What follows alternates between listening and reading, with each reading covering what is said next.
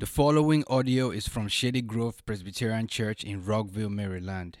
Our mission is to follow Jesus Christ and labor for his kingdom both in our area and around the world.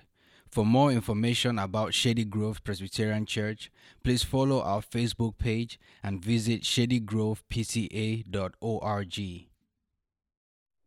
Well, we're looking at Hebrews chapter 12, and we're just going to look at the first four, four verses today. We're going to look at the chapter the rest of the chapter in the next two weeks. I wonder if some of you have been watching uh, the documentary that's been being uh, recorded by uh, ESPN is airing this uh, documentary called The Last Dance. And uh, it's named after when uh, the coach, Phil Jackson, his last year as the coach of the Chicago Bulls when they did their sixth championship run when he handed out the playbooks of the sixth year, it was called The Last Dance. He knew this was going to be their last dance.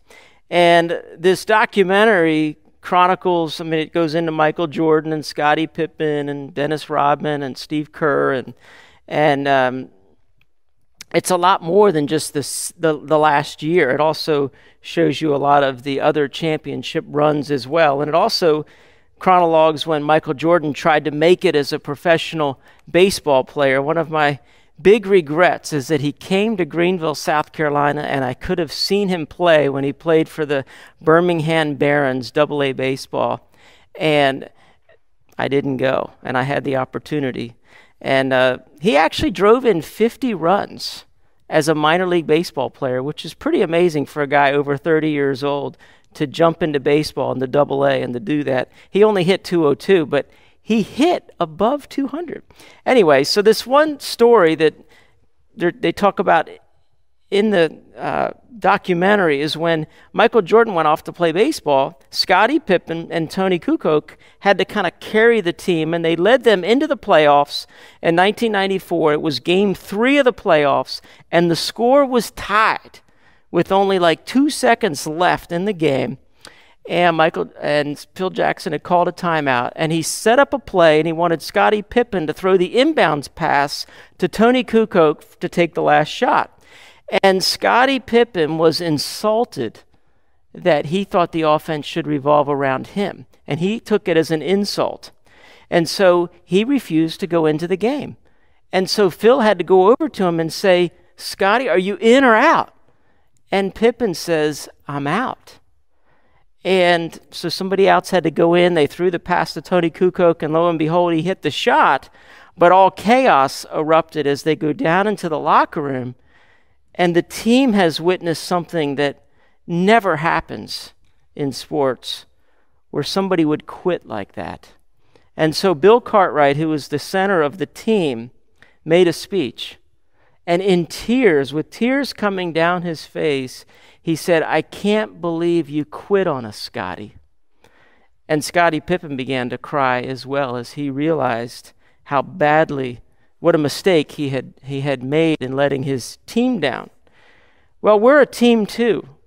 We are Team Shady Grove. And when one part of the body says, I'm out, and says, I'm no longer going to be part of the faith, it hurts. It affects the rest of us.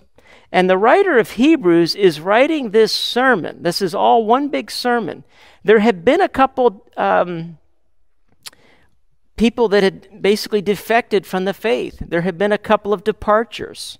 And others were thinking about quitting as they, um, they were lacking endurance. And you can pick this up as this whole passage here is about running this race and the people are getting tired, uh, these believers, because of the context was starting to, to, to be uh, a context of persecution. And so the writer is mentioning these things in the sermon like you've become dull, dull in listening, you've become sluggish, you've become lazy and lethargic, and you're drifting away and forsaking the fellowship of believers and not taking heed, not paying attention.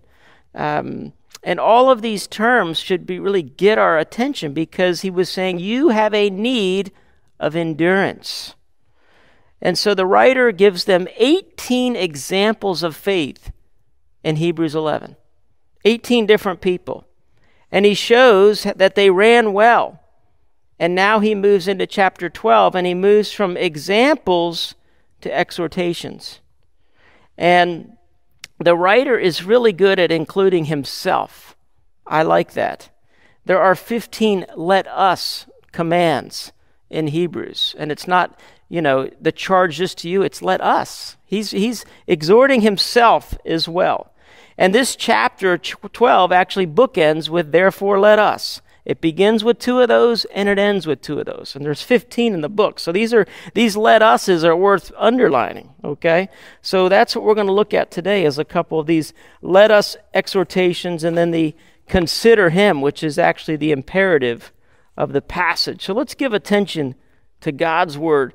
Therefore, since we are surrounded by so great a cloud of witnesses, let us also lay aside every weight and sin which clings so closely, and let us run with endurance the race that is set before us. Look into Jesus, the founder and perfecter of our faith, who for the joy that was set before him endured the cross, despising the shame, and is seated at the right hand of the throne of God. Consider him who endured from sinners such hostility against himself, so that you may not grow weary or faint hearted. In your struggle against sin, you have not yet resisted to the point of shedding your blood. Now, I have a question for you. If you remember the beginning of the service, I mentioned seven times this word perfect, being perfected is, is used.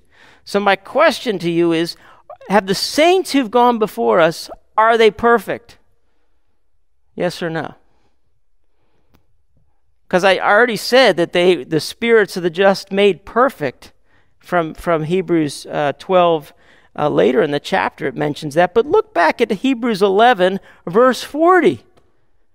There's something really fascinating here that we got to wrestle with. Because the therefore, whenever you see a therefore in Scripture, what do you got to do? You got to figure out what it's there for. And it ties into Hebrews 11. And he's all these 18 different people that are mentioned, all these heroes of faith, they ran well.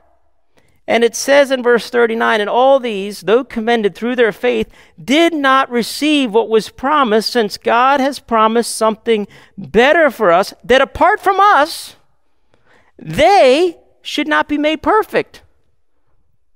What? So here we are told they're not yet made perfect. Yet we got the spirits of the just made perfect. So, how can these both be true? Here's my answer is that the believers that have gone before us are in this, what, we say in theology is the intermediate state. And their spirits are instantly made perfect, and they go straight into heaven, while their bodies, though still united to Christ, remain in the graves to the resurrection. And so they're, they're, they're, they're perfect. However, they haven't experienced the perfections of heaven yet, and they haven't experienced the reuniting with their bodies yet. And all of that is still to come. And the way I've kind of described this before is, is a wedding analogy. When you go to a, a nice wedding, and then you go to the reception, sometimes they'll have this, you are able to, to enjoy the endure, hors d'oeuvres and you, are standing around and you're enjoying some beverages and you're enjoying the hors d'oeuvres, but you're, you're not allowed to go into the sit down supper of the wedding feast until when? You have to wait for the bride to come and the groom, and you have to wait for the rest of the wedding party and for them to be introduced. And when they finally come and lead in, then we go and we sit down together and we enjoy the meal together. Well, the idea here is that the fullness of what God has for us in heaven, this idea of being perfect, doesn't happen until we all finish the race. And so the imagery here is that they're now waiting for us. They finished the race, they're in the Colosseum, and they're up in the stands, and they've finished, and they're waiting for us now to finish. Now, I don't know if they're necessarily looking down on us and watching us run this race. I think it's more of they are examples to us and we're able to see them because we see their example in Hebrews 11 and we see how well they ran. And they are the great cloud of witnesses of which we are to find our identity now and to root ourselves is to follow these people, just as Kobe Bryant imitated Michael Jordan his whole life and he wanted to imitate his moves. Well, we imitate their moves. We see what they did by faith and they finish the race and we say, all right, there's the mark. There's the time of which they finished. And I'm going to do my best to finish like that. And that is our, our goal. And so that's the context of what we're dealing with is that the writer is presenting this idea of a race. And the word for race that's used here is the word agon. It's where we get the word, the English word that comes from that is agony. And then in verse 4, we say, it says, in your struggle against sin, that's the Greek word agonizomai, where we get the English word agony. And so you have this idea that there's something really difficult going on here. And then verse 11, which we'll get to more next week of Hebrews 12, that the discipline that God has us all go through because he loves us. This discipline yields, not at first, because it's painful, but it later yields the peaceful fruit of righteousness to those who've been trained, trained by it. And that's where we get the word uh, gymnazo, where we get the word gymnasium. And so the idea here is the writer is presenting the idea of the pentathlon in the Olympics. That's what most of the commentators think. And apparently, this was the culminate. This was the big event, climax of the Olympics. Um, in that culture would have been the pentathlon, and there was different events. Here they were: running, jumping, discus, javelin, and then the last event was a boxing type of wrestling event, which the combatants wore a hard leather on their hands, and they would bloody their opponent. We would call that uh, fight league, you know, UFC or MMA kind of stuff.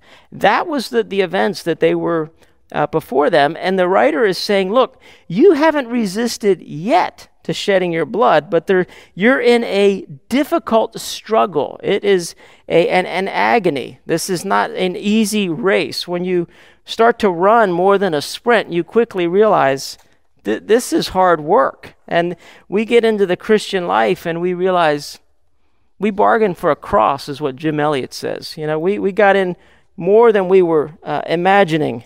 And so we are to run well now this race that is before us.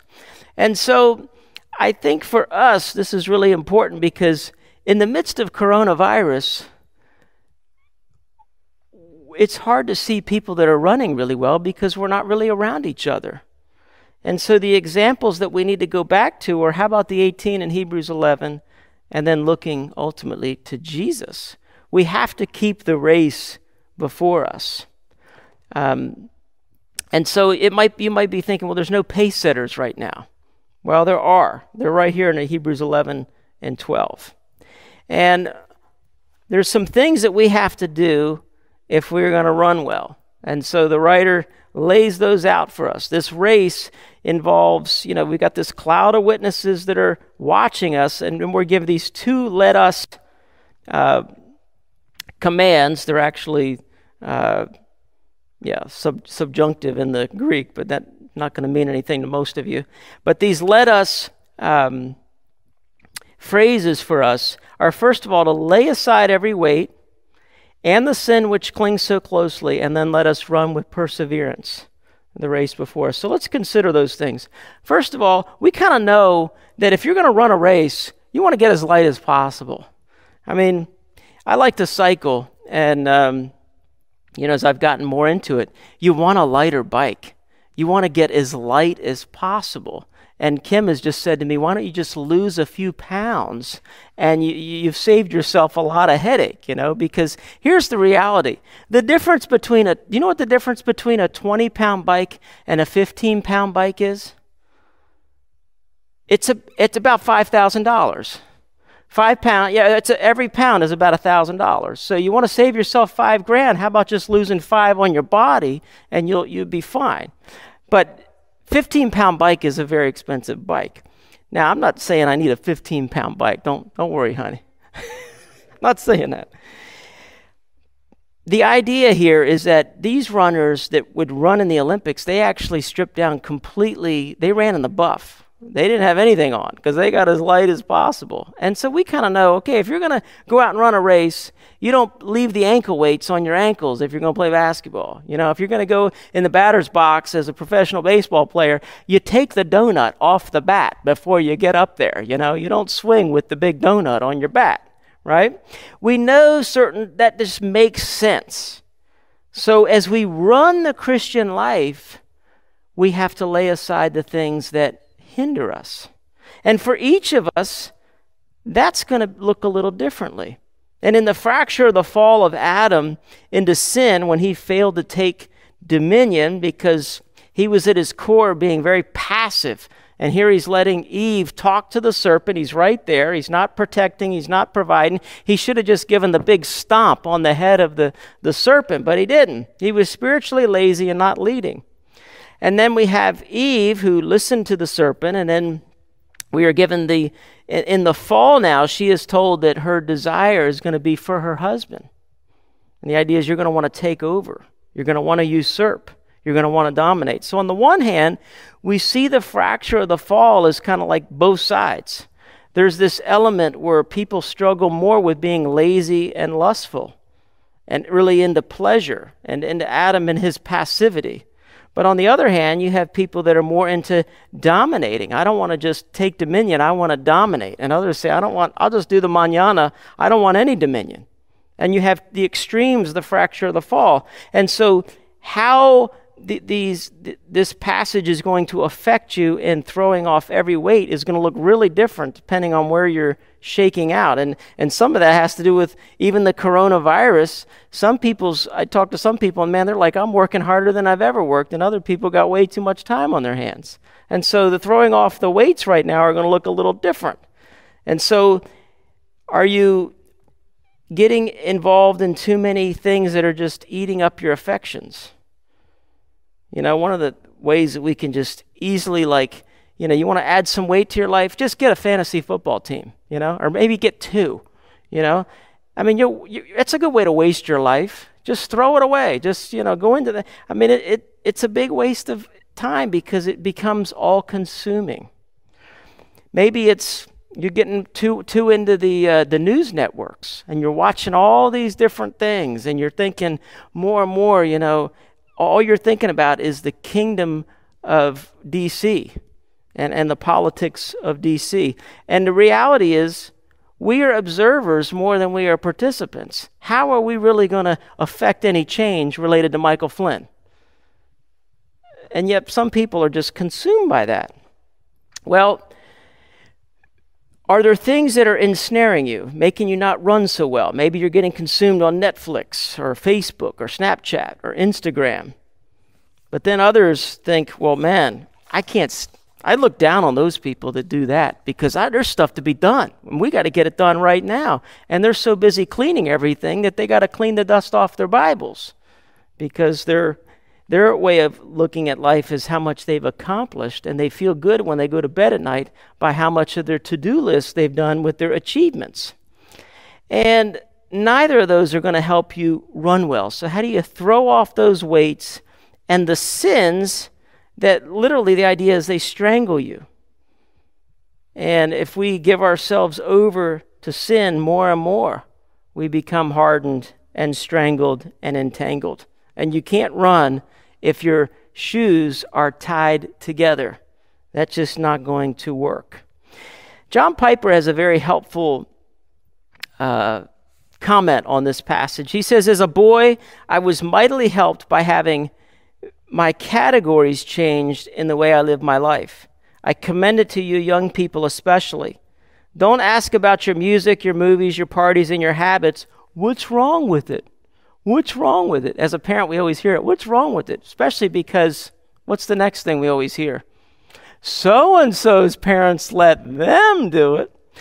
So, what's wrong with it? He says, Ask. That's not a good question. The, the question is, does it help me run the race?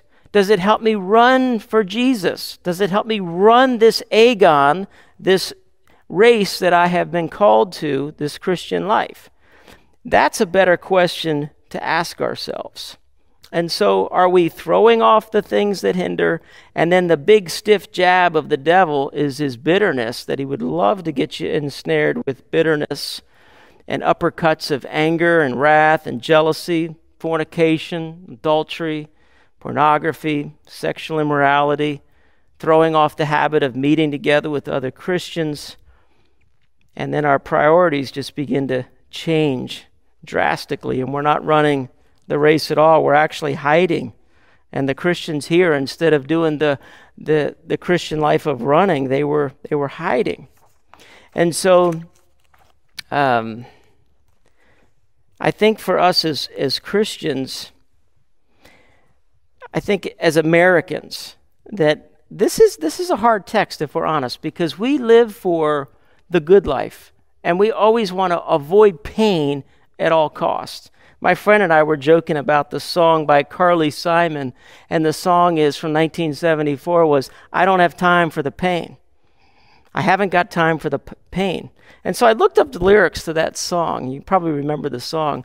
And this is ha- the song actually says, All those crazy nights when I cried myself to sleep, now melodrama never makes me weep anymore. Because I haven't got time for the pain. I haven't got room for the pain. I haven't need for the pain not since I've known you.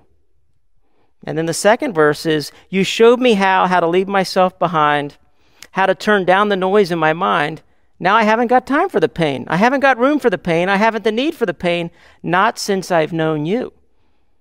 So the idea is that Carly has found the love of her life, probably James Taylor, because she was married to him, but, but that only lasted nine years because I think the pain came back. I think she had a, a, a, warped view of reality. She's thinking, if I found the love of my life, then there won't be any more pain.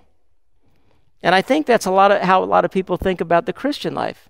Since I found Jesus, I shouldn't, things, hard things shouldn't be happening to me. I don't deserve it. I can't believe this. Why is God allowing this to happen to me? And if you put Carly's song into spiritual categories, it sounds a lot like a health and wealth gospel. Now that I've met Jesus, the Lord of my life, I shouldn't have pain anymore. I don't have time for the pain. And yet the writer of Hebrews is saying just the opposite. Exactly the opposite. Jesus' life was pain, and it ended with pain. It ended with a cross. And now we're to follow him. And so if you think that Jesus delivers you from pain and suffering, you would be wrong and you would be right. You would be wrong if you thought that was true of this life and that this is your best life now, but you would be right if you believe that that's true in the world to come, the world that we're looking forward to, and that we are in the midst of an agon, a race, so that we can get there and actually experience that rest. So, how do we do that? We have to fix our eyes on Jesus. And the idea here of fixing our eyes is to be so fixed upon it that everything else pales. And we're to consider him, and the idea is to consider him closely and carefully. So, how are we going to get there? Well, let's fix our eyes on Jesus for a few minutes this morning.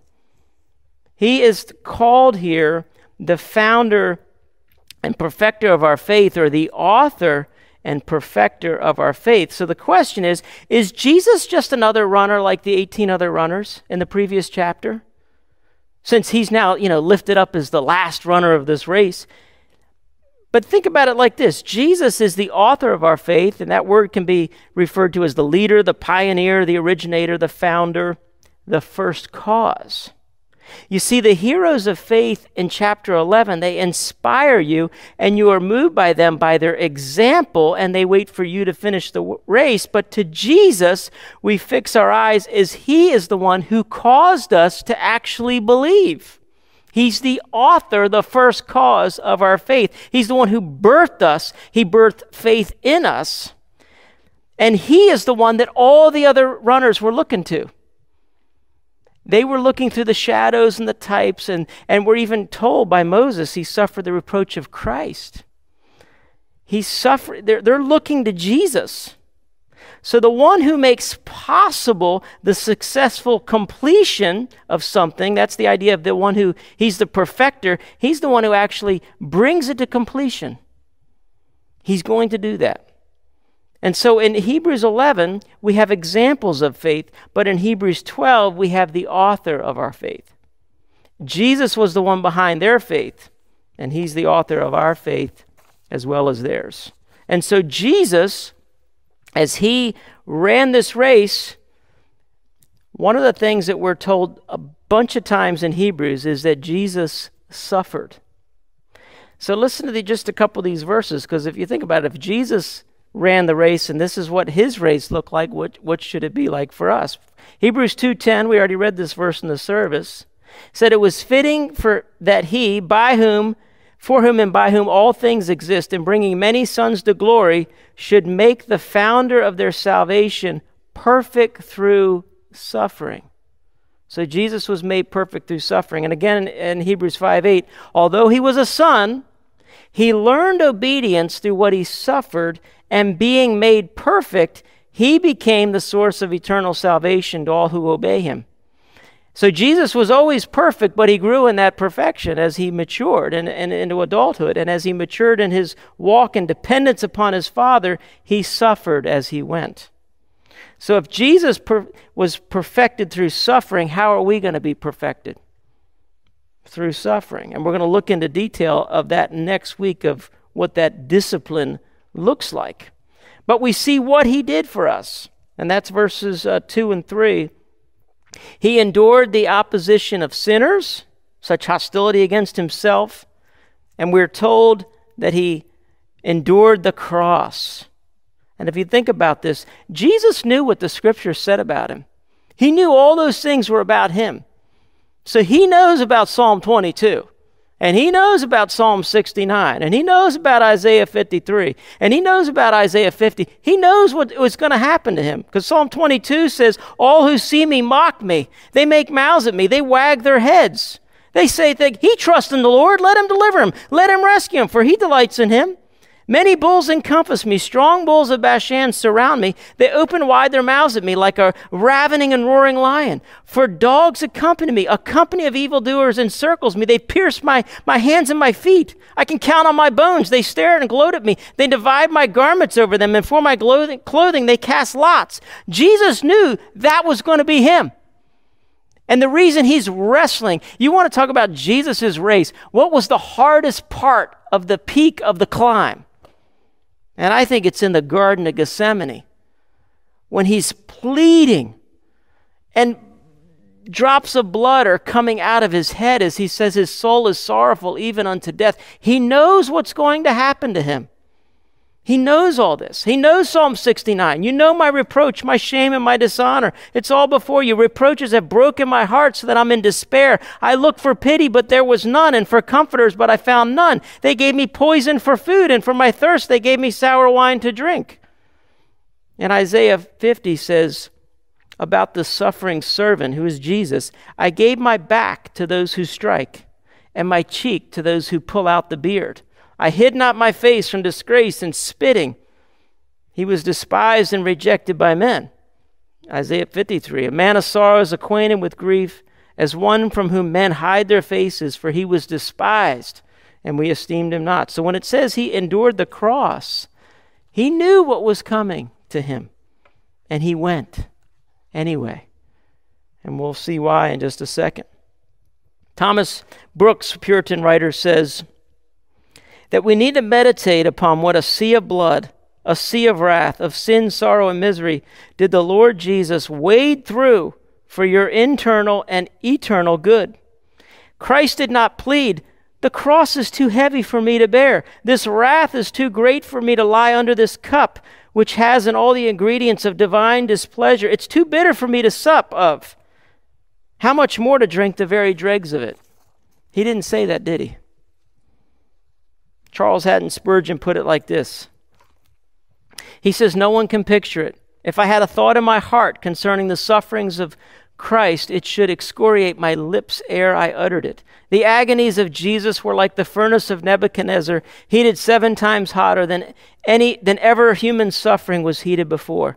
Every vein was a road for the hot feet of pain to travel in, every nerve a sting in the harp of agony that thrilled with the discordant wail of hell. All the agonies that the damned themselves can endure were thrust into the soul of Christ. He was a target for the arrows of the Almighty, arrows dipped in the poison of our sin, all the billows of the eternal dashed upon this rock of our salvation. He must be bruised, trodden, crushed, destroyed. His soul must be exceedingly sorrowful, even unto death. And he says, I must pause. I cannot describe it.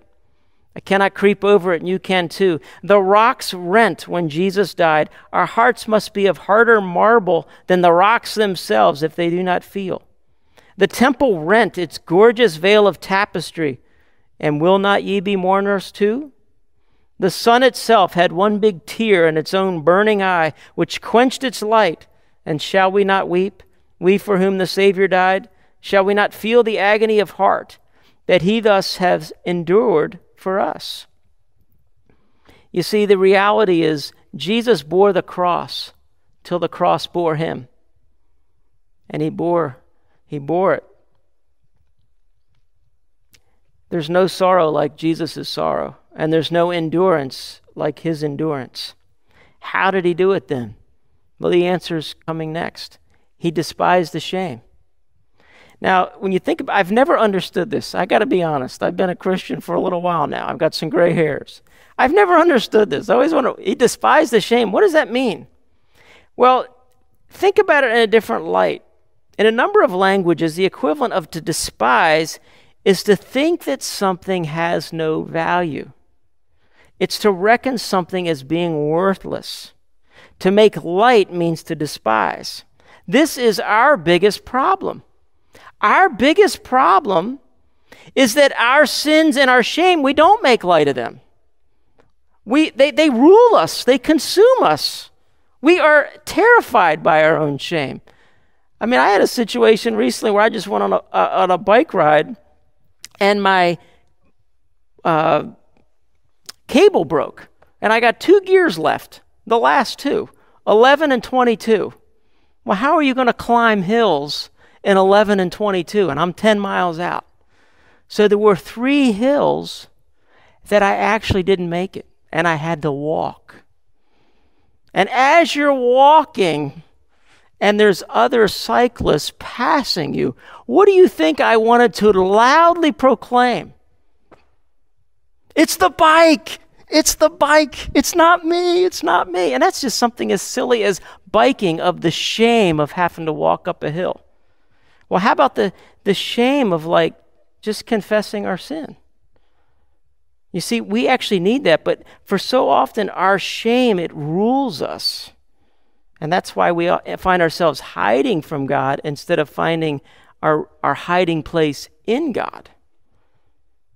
I had a friend talking to this week, and he was telling me that he had kind of always looked down on the opioid crisis, didn't understand it. Like, what, what is the deal with this opioid crisis? Well, he had back surgery, and they put him on opioids for 15 days. And he said, coming off of those meds that he he said his body all of a sudden had taken root to these meds and it was hard it was a fight i appreciated him telling me that. He said he now looks at the crisis totally different.